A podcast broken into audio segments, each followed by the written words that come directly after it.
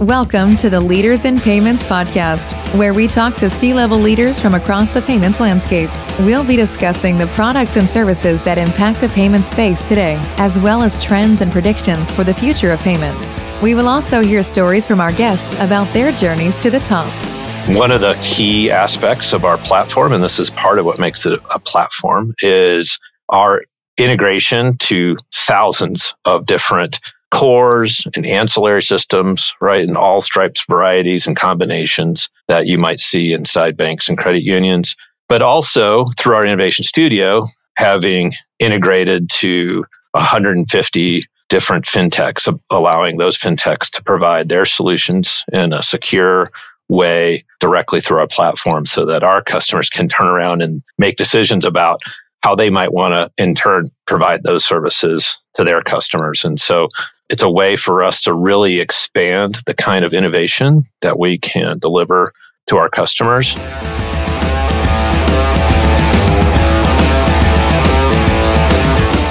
That was Kirk Coleman, the president of Q2, and he is my special guest on this episode of the Leaders in Payments podcast. And I'm your host, Greg Myers. Q2 is a leading provider of digital transformation solutions for financial services, serving banks, credit unions, alternative finance companies, and fintechs in the US and internationally. Kirk and I talked about the various services that Q2 provides, the four things that makes Q2 unique in the marketplace, as well as where Kirk sees payments and banking heading in the next few years. We've got a great episode ahead, so let's get started.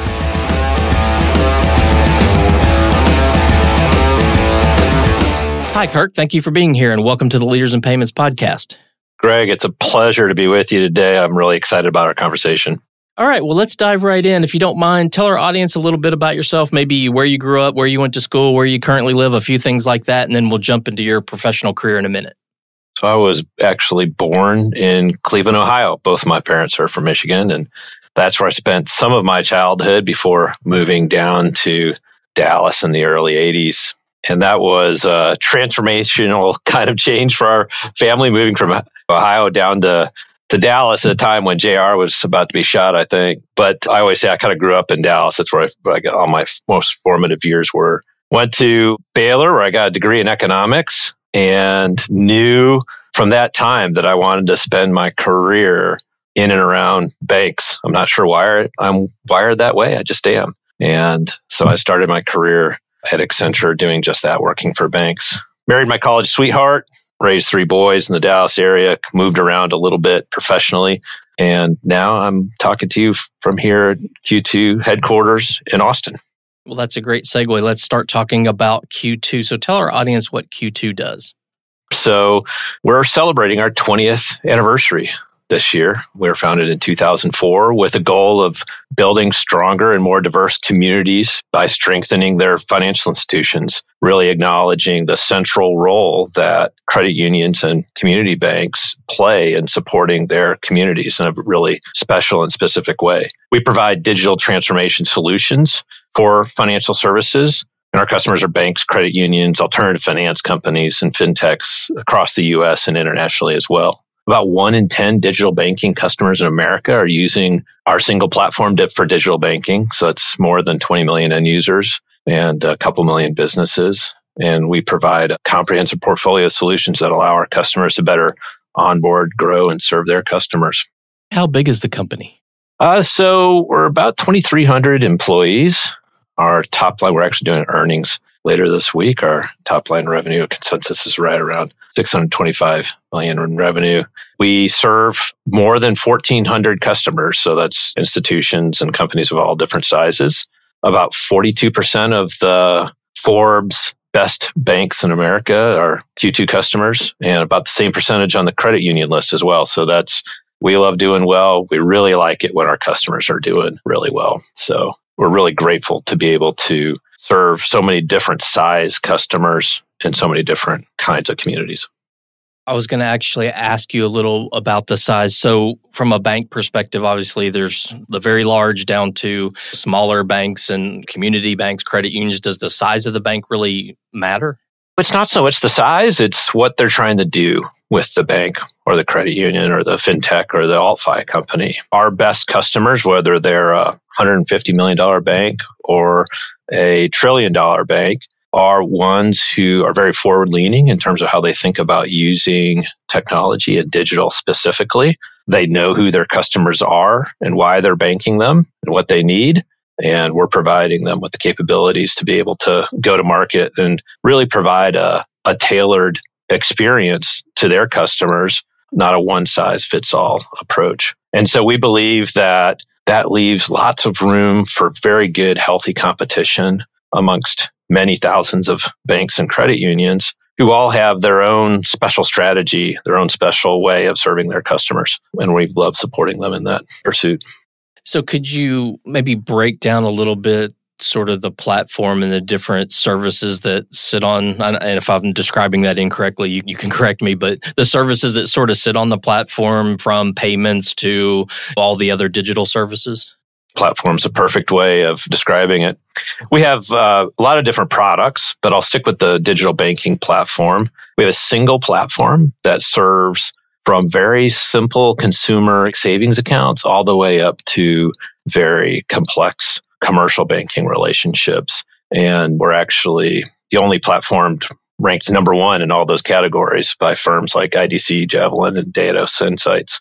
And so it's something we've worked really hard on because we believe if you're a, running a bank or a credit union, you'd really prefer just to run a single platform. And to be able to do that, you have to have a platform that's really functionally dense, right? So you can serve for lots of different use cases, some of which many of which are payment related, right? So how do you pay your bills? How do you transfer monies to individuals or make payments between businesses and all the complexities and capabilities that come with that, whether you're using wire or ACH or some of the more newer payment rails.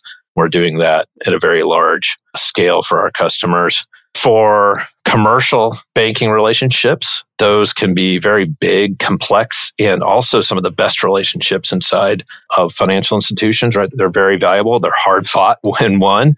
And so the kinds of functionality that we're providing to them is really critical to how all, not just the bank, but how the end users actually run their businesses, how they live their best financial lives.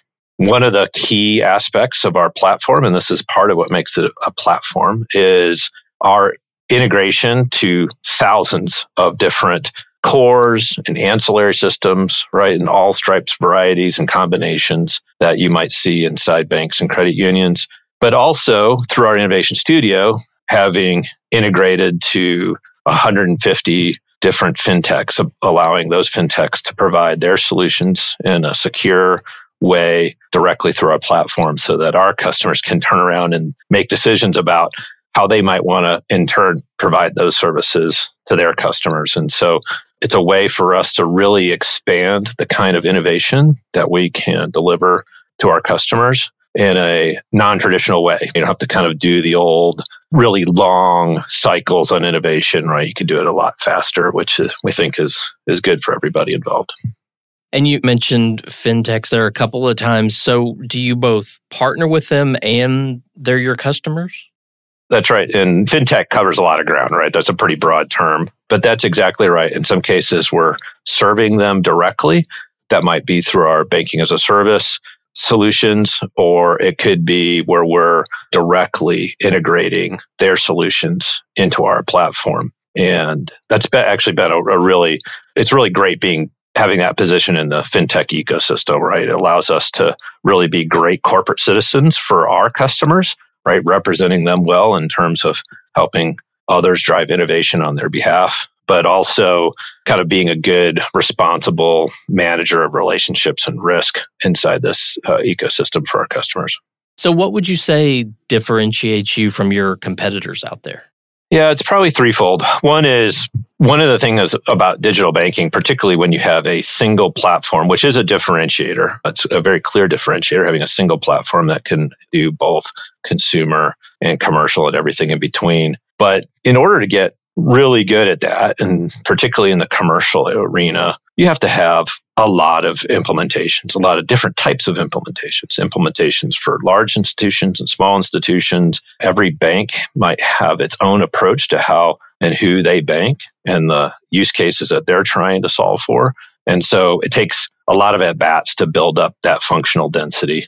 And so we see that in our results and we can see that in, you know, what others say about us in terms of how they rank our capabilities. So those two would go together. Single platform, highly functionally dense. The third is that we're kind of agnostic within this, you know, financial services technology ecosystem, right? We're not tied to just one core. We're not tied to just one big company that who for whom we only do digital banking for, right? We'll work with any core, we'll work with any company that's out there in terms of the integrations.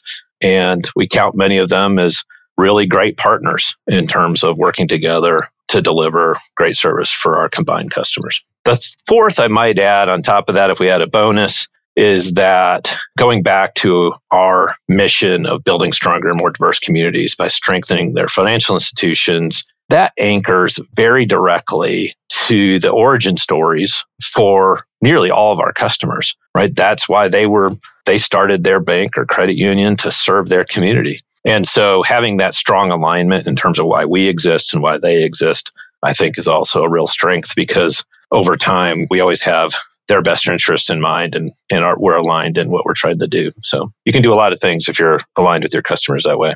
Well, the next question is more about sort of your vision of the future of the industry, but I want to make sure if we can sort of break it maybe into two parts. One, so what are you seeing on the payment side that affects your business, but I also don't want to ignore sort of what we're seeing in the industry. I mean, just yesterday is big news across everything is Capital One buying Discover and sort of what's going on in that landscape of mergers and acquisitions. And you talk to people outside the US and they're like, oh my gosh, you know, the US has so many banks. It's crazy. So curious of your opinion on both sort of what's happening in payments and where you see that headed. And then as well as kind of the, the whole banking industry as a whole. Well, let's start with payments. It's uh, payments is an interesting space because if you go all the way back to the 90s and electronic payments were really starting to scale some of the more traditional electronic payments rails, there was a lot of talk about when were checks going to go away entirely. And here we are in 2024, and there's still a lot of checks out there. I don't know if we'll see it in the course of my career, but at some point, maybe the last check will be written, but I think it's a ways out there. And so what's happened, what we've seen over time is that as new payment types and new payment rails are added, that it doesn't necessarily mean that all the old ones go away. In many cases, they're allowing customers and users to do new types of things with their payments that maybe they couldn't do before. And of course, now we have the new instant payment rails that are coming online. And it's really the first new core payments infrastructure in the last 50 years since ACH was established, I guess. And I think that there's still a lot to play out in terms of how FedNow and, and RTP both gain traction. I think there's about 500 customers signed up for each, both RTP and FedNow, out of nearly 10,000 banks and credit unions, right? So there's still a lot of scaling to be done. A lot of people are starting with receive, not send. And so it's, uh, I heard a great quote the other day. It sort of said, like, everyone has a mailbox, but no one's sending any mail. and so I think there's a lot to be done here in terms of how that's going to scale. But I think what will happen over time is that you and I and people inside the industry, we will care a lot about all these different payment rails and types and how they're changing, how they're being adopted and things like that. But it's our responsibility to turn around and from a customer experience perspective, right, the end user, kind of make those payment methods fade away in terms of knowing all the particulars. Because what an end user really just wants to know is like, hey, I'm paying this person or this business, I'm transferring money for this reason. And I want a variety of ways of doing that that fit my specific need, whether I need a special type of, of speed or I want particular types of information to flow with that payment. I need it real time or I want it scheduled or any manner of other, you know, reasons why someone might be moving money or making a payment. And so maybe over time, while all of those inside the industry will all be talking about all the, the, these different iterations of of innovation and payments. But for the end users, that'll start to just look like a lot of really great flexibility. We'll be able to build some very different kinds of customer experiences that might be very use case specific or might be more ubiquitous across all different payment types. So it'll be interesting to sort of see how that plays out and what it does to volumes over time. I think in the if we switch gears and talk about the industry, and I'll stick with M&A and consolidation as a to start. We've been at historic lows over the last for certainly over t- through all 23 really historic lows for M&A activity in the financial services space. Or maybe starting to see some of that start to percolate. It'll be very interesting to see how the regulators approach 2024 and if it's any different than 2023 in terms of the speed of approvals and some of the requirements they put on some of these deals. I think the deal with Capital One and Discover is going to be one worth watching on that front. And it'll be interesting. I think that if you went back 20 years ago, it was, I think a lot of people just assumed it's a foregone conclusion that if you're a $2 billion bank, you want to be a $4 billion bank. If you want to be a $5 billion bank, you want to be a 10 billion and so on and so forth. And then just there's this just driving, beating drum of consolidation that was going to happen. And certainly that's still true on a lot of fronts. I do, however, think that a lot of CEOs are really focused on just run a great institution, right? Know who you are, who you're banking and why, and run a great institution. And if an acquisition comes along that's correctly priced, it's got the right risk, it's got the right advantages, it adds to your business in a material and meaningful way, then maybe there's a deal to be done, but you don't have to think of acquisition just as a strategy for growth. And so it'll be interesting to sort of see how that plays out. We'll probably have both models, the serial acquirers and then others who choose to stay perhaps smaller, but still be really well run, nice, profitable institutions in both cases, they're going to all be looking for how do I find the customers I want?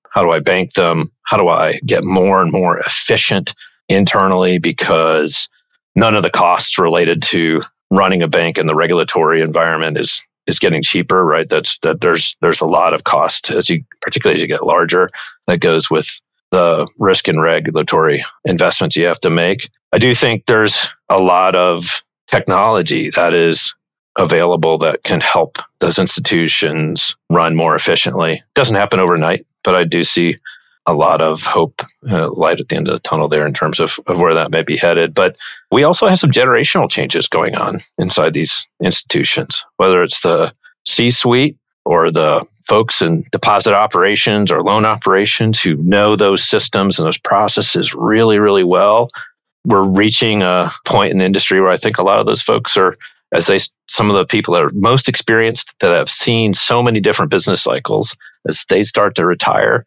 what really is going to make the talent inside these institutions look a lot different. And so I think that's both opportunity, but also a challenge in some ways as well. So to be, it's going to be a very interesting period, I think, over the next five to 10 years to watch all this happen.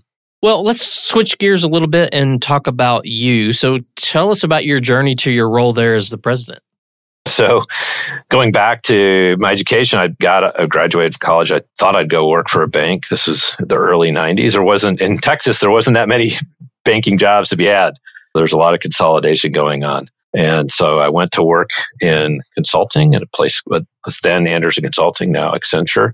And I got there, and I just said, "I'll do anything you want me to do. Just let me do it inside of a bank." And that's what I did for more than two decades. It was a great ride. And just by luck, I would watch two industries transform, both the banking industry through consolidation and multiple technology cycles, but also consulting would change a lot over that same period. And so it was a really wonderful experience. I did a lot of post merger integration work, which is a wonderful way to learn all about banking, right? Because you see everything come out of the woodworks during a during integration work, and that eventually led me to Commercial Bank in Dallas. I was hired there to help them grow and scale, where I, I ran service, technology, operations, bunch of risk functions no one else wanted, and and also our digital uh, brand. And that was a great experience. I really loved that experience. It was very much a Main Street bank,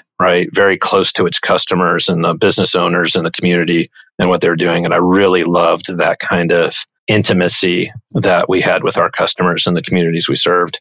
And when I was there, on my first week I was there, I had to go to this meeting for this thing called Q2, which I had no experience with. Had, the the bank I was at had already contracted with Q2, but had not yet installed it, and so that's how I got introduced to Q2.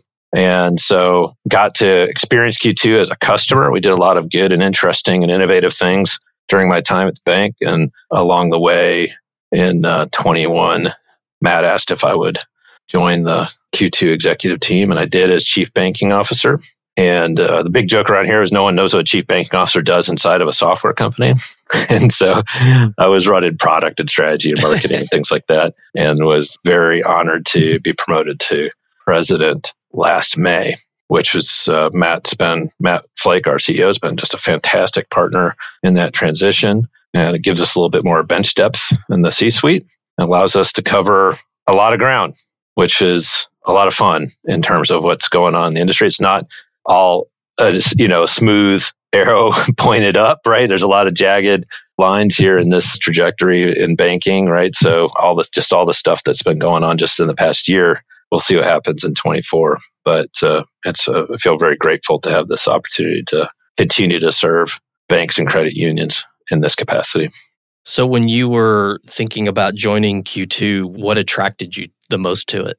There's a couple things. One is since I had some direct experience at the company, I knew what they were like culturally, knew a little bit about how they thought about strategy and how they were going to serve their customers. And so that was a big leg up, right? It has a very hands-on practical experience on what it was like to be on the, across the table from them, so to speak, and how they represented themselves. For me personally, I was entering a phase of my career where I really wanted to make sure I was doing meaningful work with people I liked. And for me, meaningful work has both purpose and scale. I've got a particular skill set that helps with on the scale front.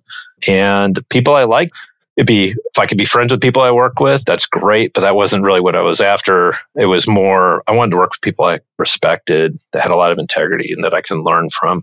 And I found that at Q2, and uh, I've been really pleased after being on the inside that the company is very true to its mission and and the culture that it's built up over 20 years. So, what are some things you're passionate about? Maybe one personal passion and one business passion?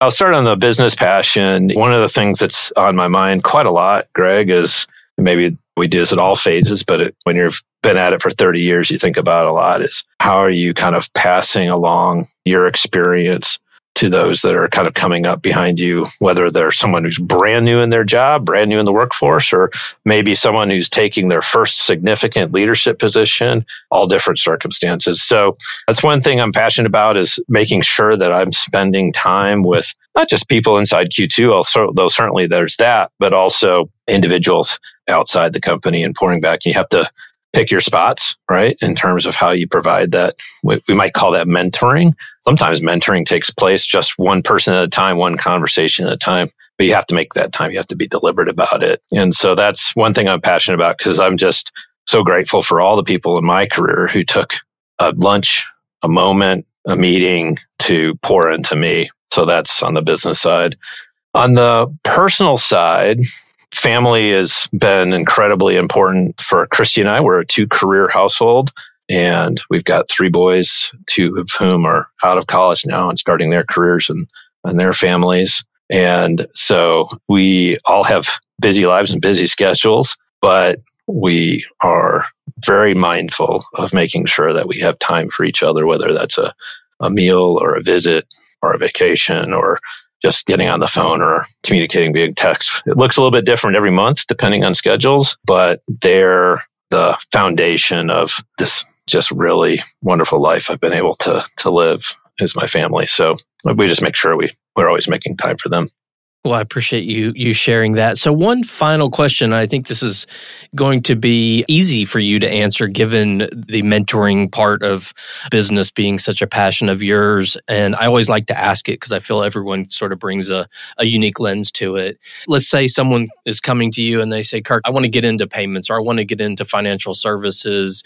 And maybe they're right out of college and maybe they're even looking at going to work at Q2 and they say, "Hey, what do I need to do to be successful? What advice would you give them?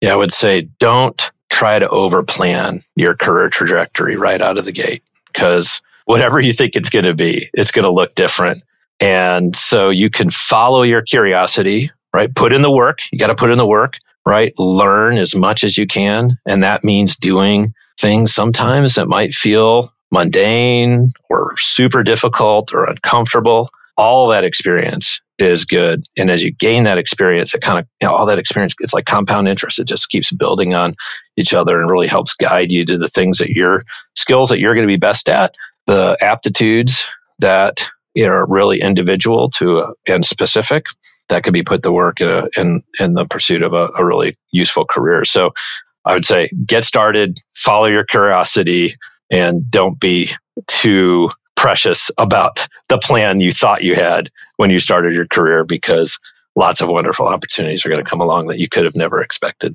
I think that's great advice. Well, Kirk, we've covered a lot of ground, obviously, about you and the company and the industry. Is there anything else you'd like to add before we wrap up the show? well, there's a lot. Thank you, Greg. This has been a wonderful conversation, and there's certainly a lot of ground left untouched.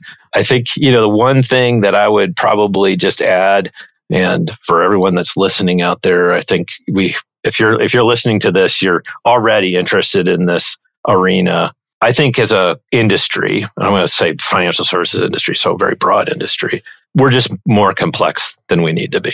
And I think as practitioners, as leaders, need to continue to figure out how can we work together to reduce the complexity of our industry so that we could be high functioning organizations. We can provide the best service and capabilities to our customers in ways that are easy for them to use. And we can also do it in a way that's as safe and secure as possible.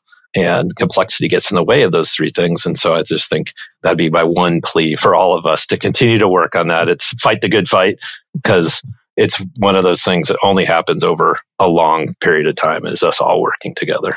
Well, Kirk, thanks for sharing that. I think that's a great way to wrap up the show. So thank you so much for being on the show. I really appreciate it. I know your time is very valuable. So thank you so much for being here. Greg, thanks so much for having me on. Great. And to all you listeners out there, I thank you for your time as well. And until the next story.